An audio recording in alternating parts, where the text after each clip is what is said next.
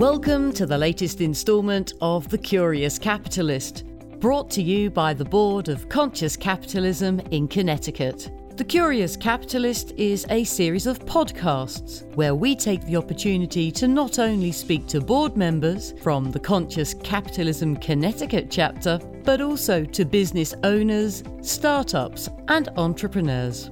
The Curious Capitalist is available on all of the world's biggest podcast platforms, including Apple Podcasts, Google Podcasts, Amazon Music, and Spotify. Never miss an episode again and subscribe today wherever you get your podcasts from. Welcome along to the latest episode of The Curious Capitalist. I'm dead excited about this one. Today I'm joined by Conscious Capitalism Connecticut board member David Reitz, and our special guest today is Fritz Troller. Fritz is the CEO and co founder of Therm Solutions. We're looking forward to finding out more about this innovative company. So, without further ado, David and Fritz, welcome to The Curious Capitalist. Great to be here today, Claire. Thanks for having me, Claire. You are so welcome. Now, today, David is going to be firing the questions to Fritz in the hot seat. I'm going to be hanging around and lurking. I may well pipe up at some point, I'm sure. But without further ado, I'll hand over to David to fire some questions your way. All right, Fritz, good to see you again and uh, to be on the podcast with you. Excited to kind of dive into the world of carbon credits a little bit.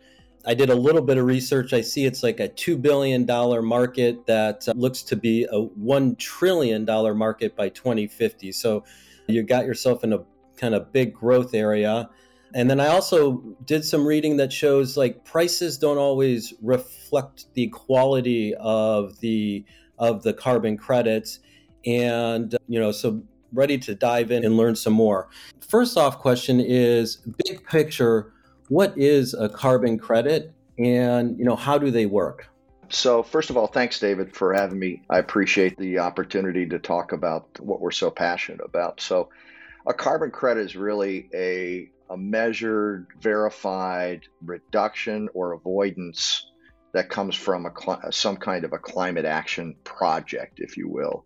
And a carbon credit is actually equal to a metric ton of carbon dioxide that is is either again avoided or eliminated from the atmosphere. They're sold to companies and individuals who are have a intent to reduce their carbon footprint and they may lack the capital or the technology in a reasonable time frame to do so expeditiously. They're really financial incentives that motivate climate action is kind of the best way to describe them. So you mentioned avoided or eliminated, and I'm curious, like, what are the different examples of of ways you can avoid or eliminate CO2 being released to the atmosphere? Yeah, so in our case, the avoided ton of carbon relates to a action that had an intervention not occurred. For example, a changing of, in our case, for most of our customers, replacing a refrigeration system. Had that event not occurred to a natural refrigerants system, then it would have kept leaking. It would have kept emitting these terrible gases into the atmosphere. That's where avoidance comes in. Elimination, in the most practical senses, could be carbon capture and sequestration, CCS, where you have some companies today who very limited, but they actually have units that take the carbon dioxide out of the air and sequester it into the earth. Very interesting. And so I know you, this is a relatively kind of young market and developing market, and you had a, a prior business which was, I believe, in refrigeration services.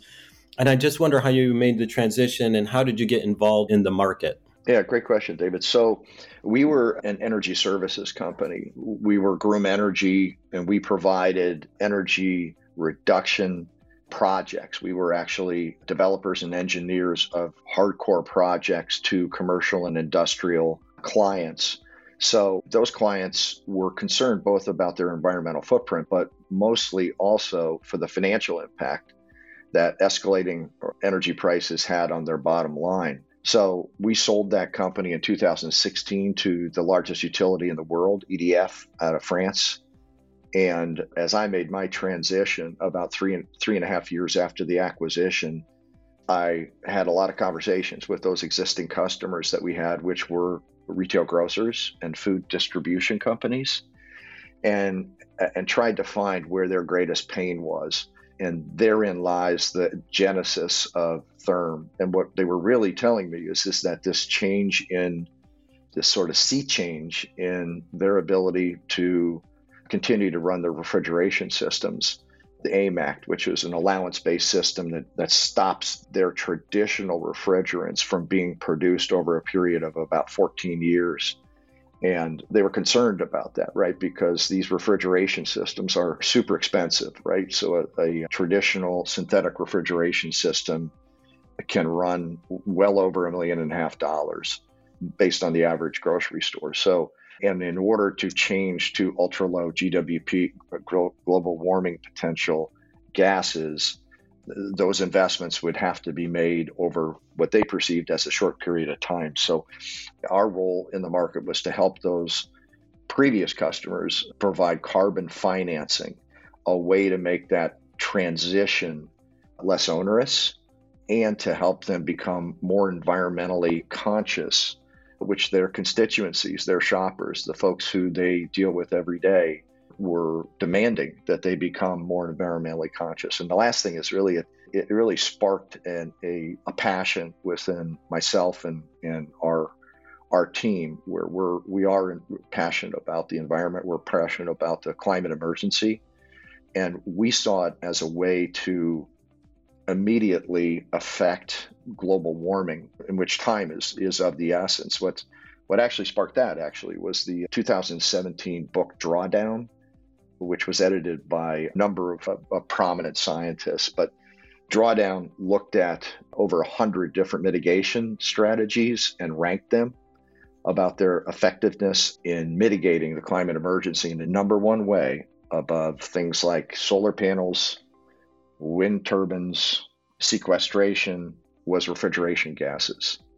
And so all those sort of things kind of came to a head at about the same time, David. And so that's what became Therm. And so, yeah, our role is to accelerate all those things and help those grocers become, afford to become more environmentally conscious. So, so they can use these carbon credits to invest in low GWP refrigerants or natural refrigerants so they, they financially can use those and then not release the refrigerant gases with the high global warming potential. Just quickly, what, like on an average supermarket, how much CO2 do you avoid putting into the atmosphere? What what's the impact of an average supermarket when they make this change with the with the carbon financing?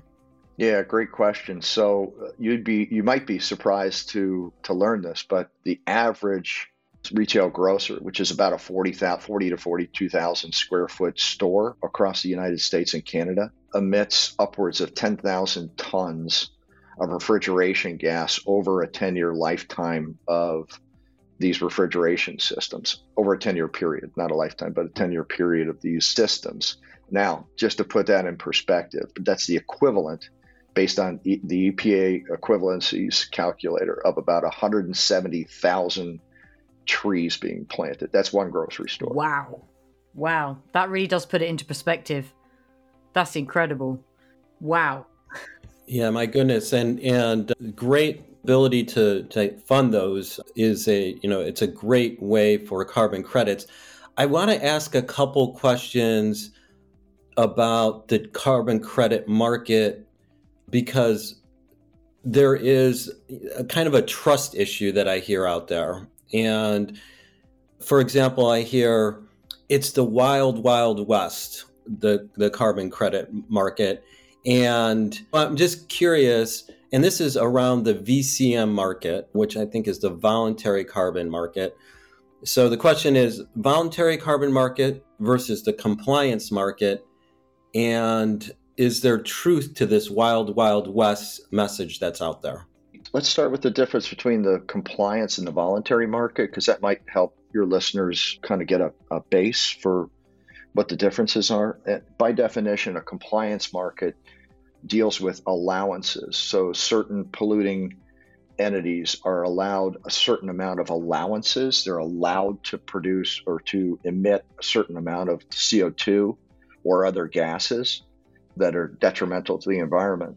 Once they go over those allotted allowances, then they're required to buy offsets, right, to bring their allowances back down to what was allocated to them.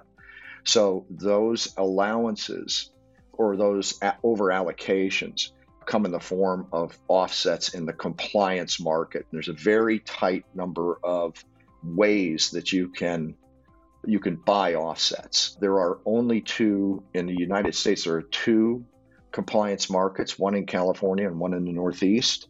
Those compliance markets are very tight and only affect the very, very large emitters of greenhouse gases and other pollutants. The voluntary carbon market, on the other hand, is a over the counter market. It does not have governmental oversight or governmental compliance.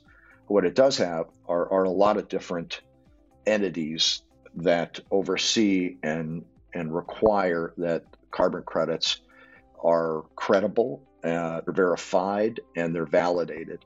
And the way that kind of works, just quickly, is we have four registries in North America that oversee what are called methodologies.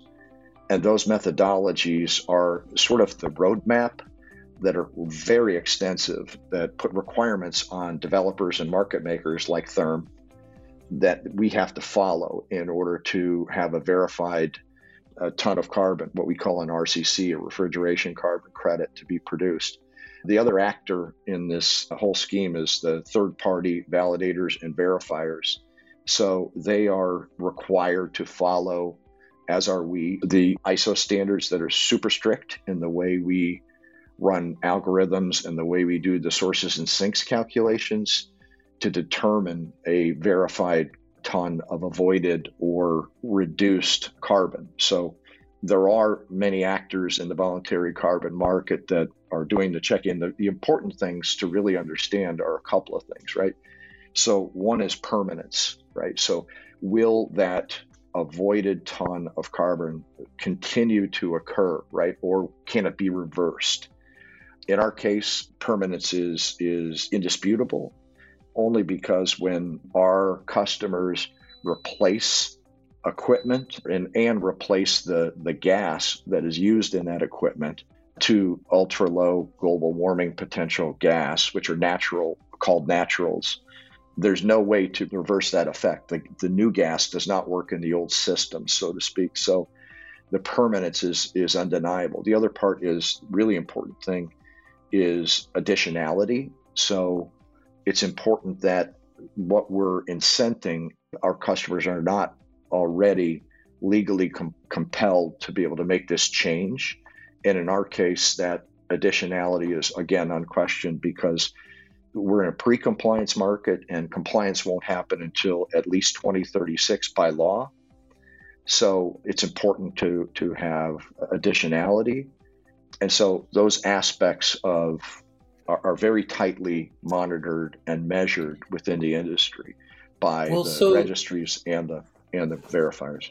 So let me ask this then, because uh, when I hear the Wild Wild West, and I, you know, I was like kind of looking for examples. The one example that came up is that rainforest carbon offsets are generally now considered worthless. They had some value at some point and now are considered worthless.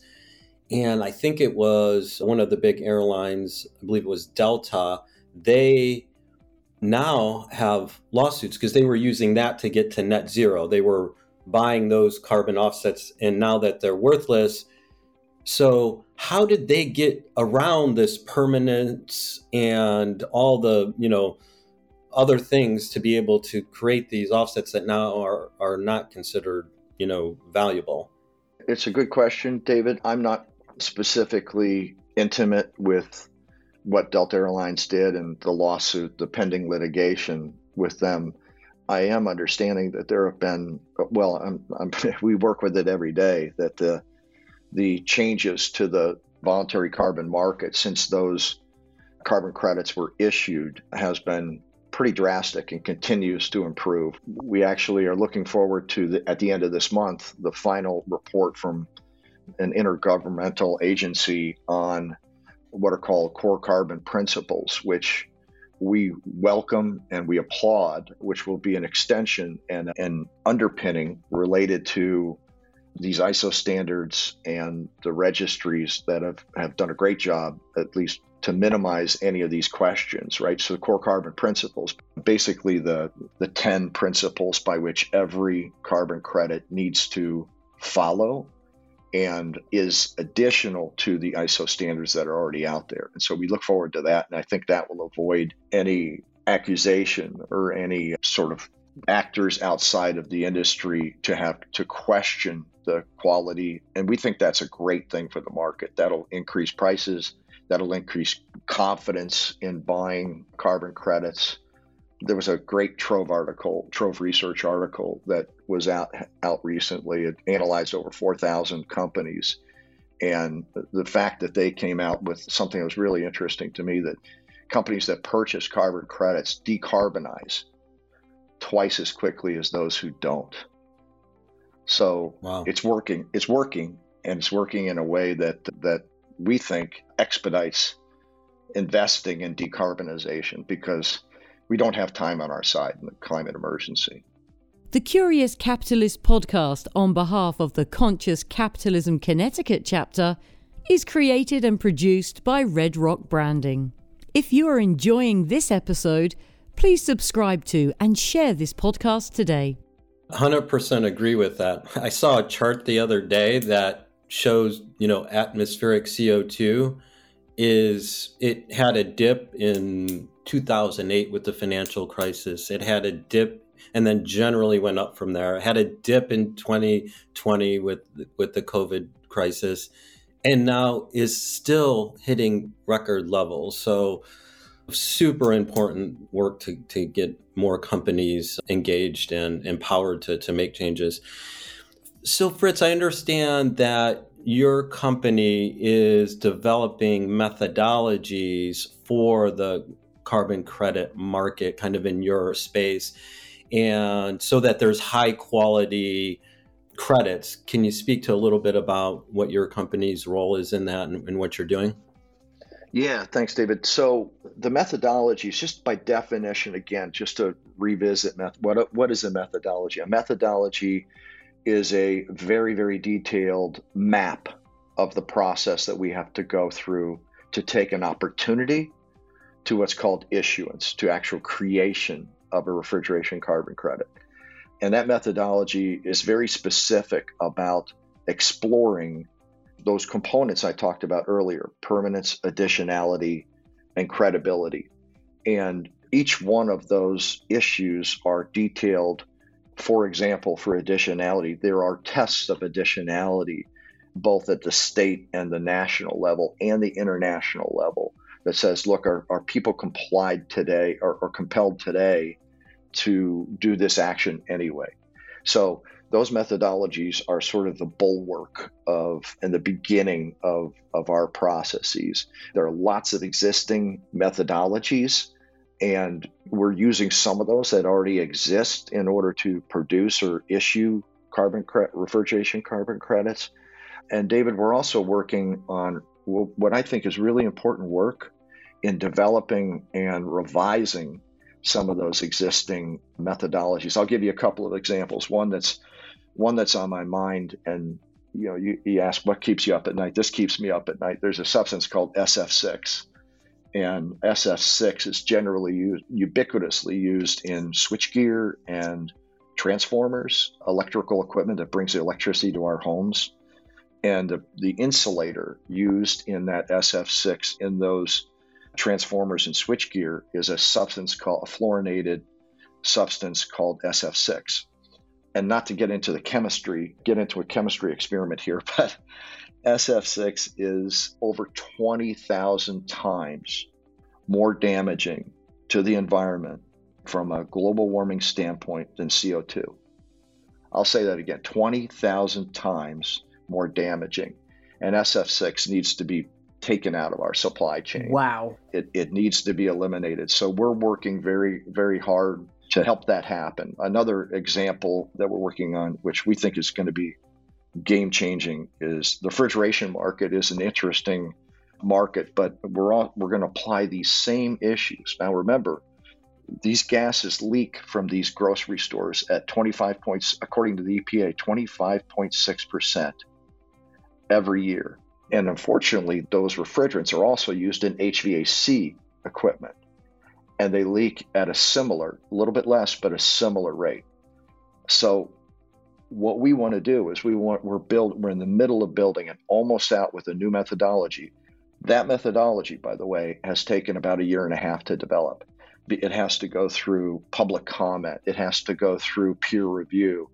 It has to go through a very significant process in order to become market available. But when the HVAC methodology comes out in the next 90 days, we think that we can help those customers who are looking at things like chillers and rooftop units and AC systems and all the things that we're doing also to help electrification, like heat pumps, that they can use more environmentally sensitive refrigeration gas in order to accomplish their task. So, those are just two examples, David, of things that we're passionate about, but we're focused on the built environment, right? Is people really don't understand that 30 to 40% of the greenhouse gas equivalent in the United States is is re- directly related to the built environment. That the built environment is all the buildings and homes and commercial institutions that are, are out there, which doesn't include things like nature based solutions or forests or those kinds of things. So we're absolutely focused on that category. And the methodologies that we're developing and revising are supportive of our effort to, to decarbonize that sector of the economy. And what a segment to work on.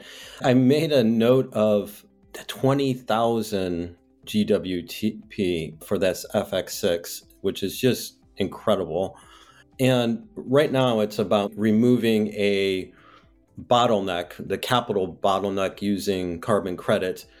For SF6, is there things that can replace it, readily replaceable, and it's just the capital that's needed to do it? Europe has banned a lot of SF6, has it not? And California, they're normally first on these things. What's holding up an alternative to it? Yeah, great question, Claire. So SF6 is a 20,000 GWP gas, and it leaks at an enormous rate out of these very disparate installations across the United States. Two states in, in, in the U.S. aren't banning SF6. What they're requiring is that their leak rates be reduced dramatically, um, California and Massachusetts. Gotcha. There are similar plans in the EU to focus on leak rates. And and again, leak these gases wouldn't be damaging to the environment had they not leaked, right? So remember yeah. I said that 25.6% leakage rate for grocers. In some instances, Claire, in the United States, switchgear and transformers leak it up to 40% per year. Wow. Now back to back to your question about is there an option? Are there opportunities? So there are and they are more expensive and they have not penetrated the market. In the retail grocery side, natural refrigerants have about a 2 to 3% penetration today.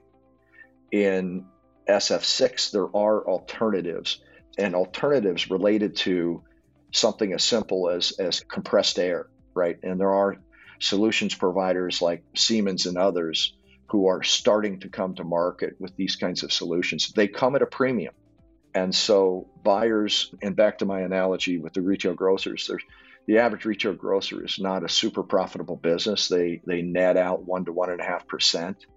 And so large capex projects for them to invest a million and a half to two million dollars per system at a premium of up to 20 to 25 percent for natural systems, we need to reduce that gap. And that's our mission, right? Both for folks like you know the municipalities and communities and that maintain and install these transformers and, and corporations that have high electrical uses that have large switchgear that utilize equipment that has SF6 in it.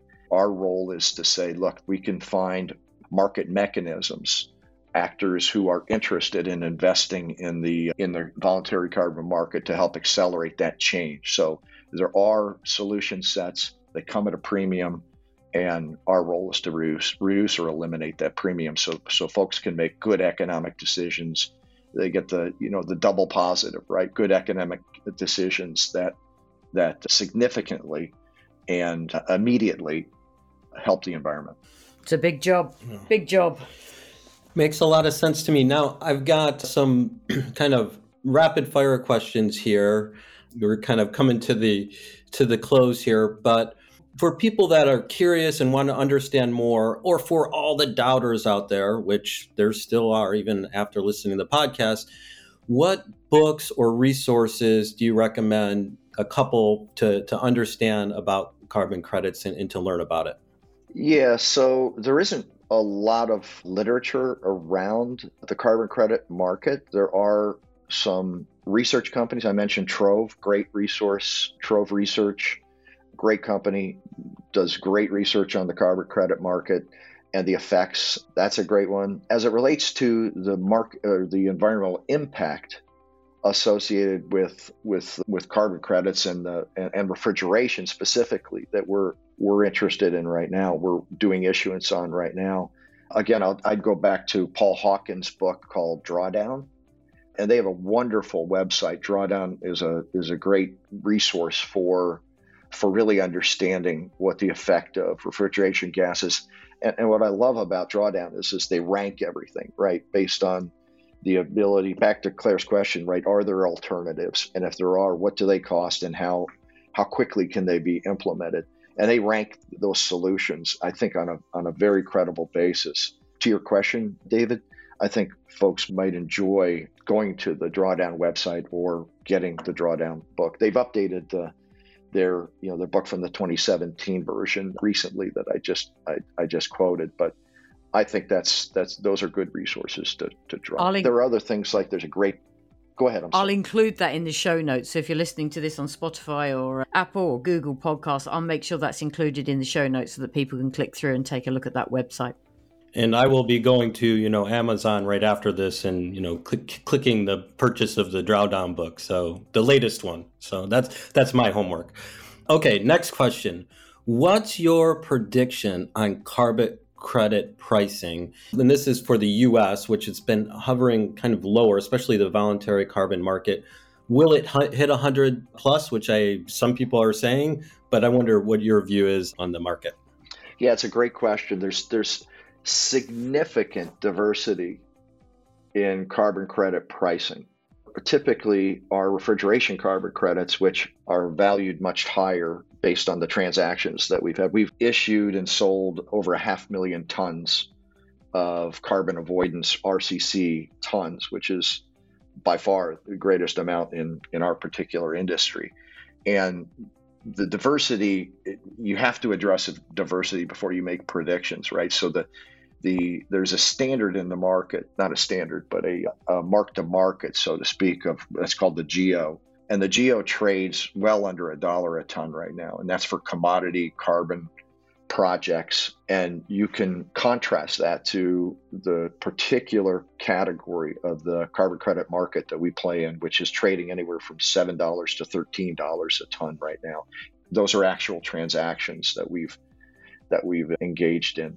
So predicting where a commodity carbon credit price is, is really it isn't relative right? You have to be able to to ask the question you know where will each of those blocks of carbon credits go in the future? And if you believe mckinsey and bloomberg the carbon credit market which is about $2 billion on over the counter today will be in the next six and a half years will be $50 billion so and that's because demand is going up. Where is demand coming from? It's coming from those folks who make carbon neutral pledges, but can't immediately affect those pledges, right? So they may be in hard to decarbonize sectors like like manufacturing, like steel, like cement, like airlines that you mentioned before, right? Things like green aviation fuel have great promise, but they aren't practical in the next, let's say, 10 years, 10 to 15 years. And the climate emergency isn't slowing down. As you mentioned, David, it's accelerating. And there are lots of folks in the industry and who are passionate about the environment like we are that say we don't have that time. So, where will carbon prices be? We think they're going up. We see our customers investing more heavily in carbon credits and demand accelerating. You could look at the, the difference between issuance, which is production of carbon credits, and retirements, which is carbon credits that are taken off the market against some pledge. And those are running, the, the retirements are running way above issuance today. So that's a good indicator that I'm not sure where it will go in the next the next five to ten years, but it, it feels like that's going to be an upward trend. Well, so upward trend in pricing, and on the issuance side, uh, this will be my second last question. The if somebody, a supermarket, wants to get a hold of Therm that has a possibility of generating carbon credits so that they can reduce the amount of global warming potential refrigerants being released, which how would they get a hold of, of Therm and how would they work with you? Yeah, so you can go to our website to learn more, which is therm.cool, C O O L, and that's cool like temperature. Or you can email me directly, fritz at therm.cool, and, and we'd love to talk to you about the whether there's an opportunity. So yeah, we, we welcome input, we welcome we welcome people who are passionate like we are about that, about these issues. Yeah, great. Therm.cool. Mm-hmm. Cool, C O O L. Like I thought I was in high school, but I found out I'm really not. no comment. I've got to say, no I love your strapline, by the way, Fritz. It's stay cool, save money, save the planet, and they're things I can certainly get behind. So I have one last question, and th- this is if Therm was on the front page of the New York Times in five years, what would the headline be? It's a great question. Oh boy. So in five years, yeah, I think that we've accomplished what we're striving to accomplish, which is to help decarbonize the built environment. And that we've accomplished that, right? So the the penetration rates of things like natural refrigerant refrigeration systems instead of being, you know, 2 to 3% is 20%, is 30% in 5 years that the HVAC decarbonization is in the same category, right? And that we're making real and measurable and credible effort and striving successfully to reduce those emissions. And we've helped our clients accelerate their capital equipment investment in helping that occur. Beautiful headline. I want to read that too for myself, for my young daughter, for, you know, for for the world. So I'm hoping that we'll see that it's been fabulous learning a little bit more about you and what you're doing. For people who want to check out more details, please check out the website therm.cool. And of course, there's LinkedIn where you can find Fritz by searching for Fritz Troller. Thank you so much for your time today, guys. It's been a fabulous insight into this world. And uh, I hope you save the planet, Fritz. Let's do it. Gosh, thanks, Claire. Thanks, David, for allowing us a little bit of time to talk about our company and, and this issue that we're so passionate about. Really appreciate it. Claire, thanks for being a great host. The pleasure is all ours. Thanks for being a part of the Curious Capitalist podcast. Thank you for taking the time to listen to this episode of The Curious Capitalist. If you would like to find out more about conscious capitalism, or if you would like to join the local chapter, visit the website connecticut.consciouscapitalism.org. The Curious Capitalist is available on all podcast platforms including Apple Podcasts, Google Podcasts, Amazon Music, and Spotify. If you have enjoyed listening to this episode, subscribe to and share this podcast today. This podcast was created and produced by Red Rock Branding. redrockbranding.com.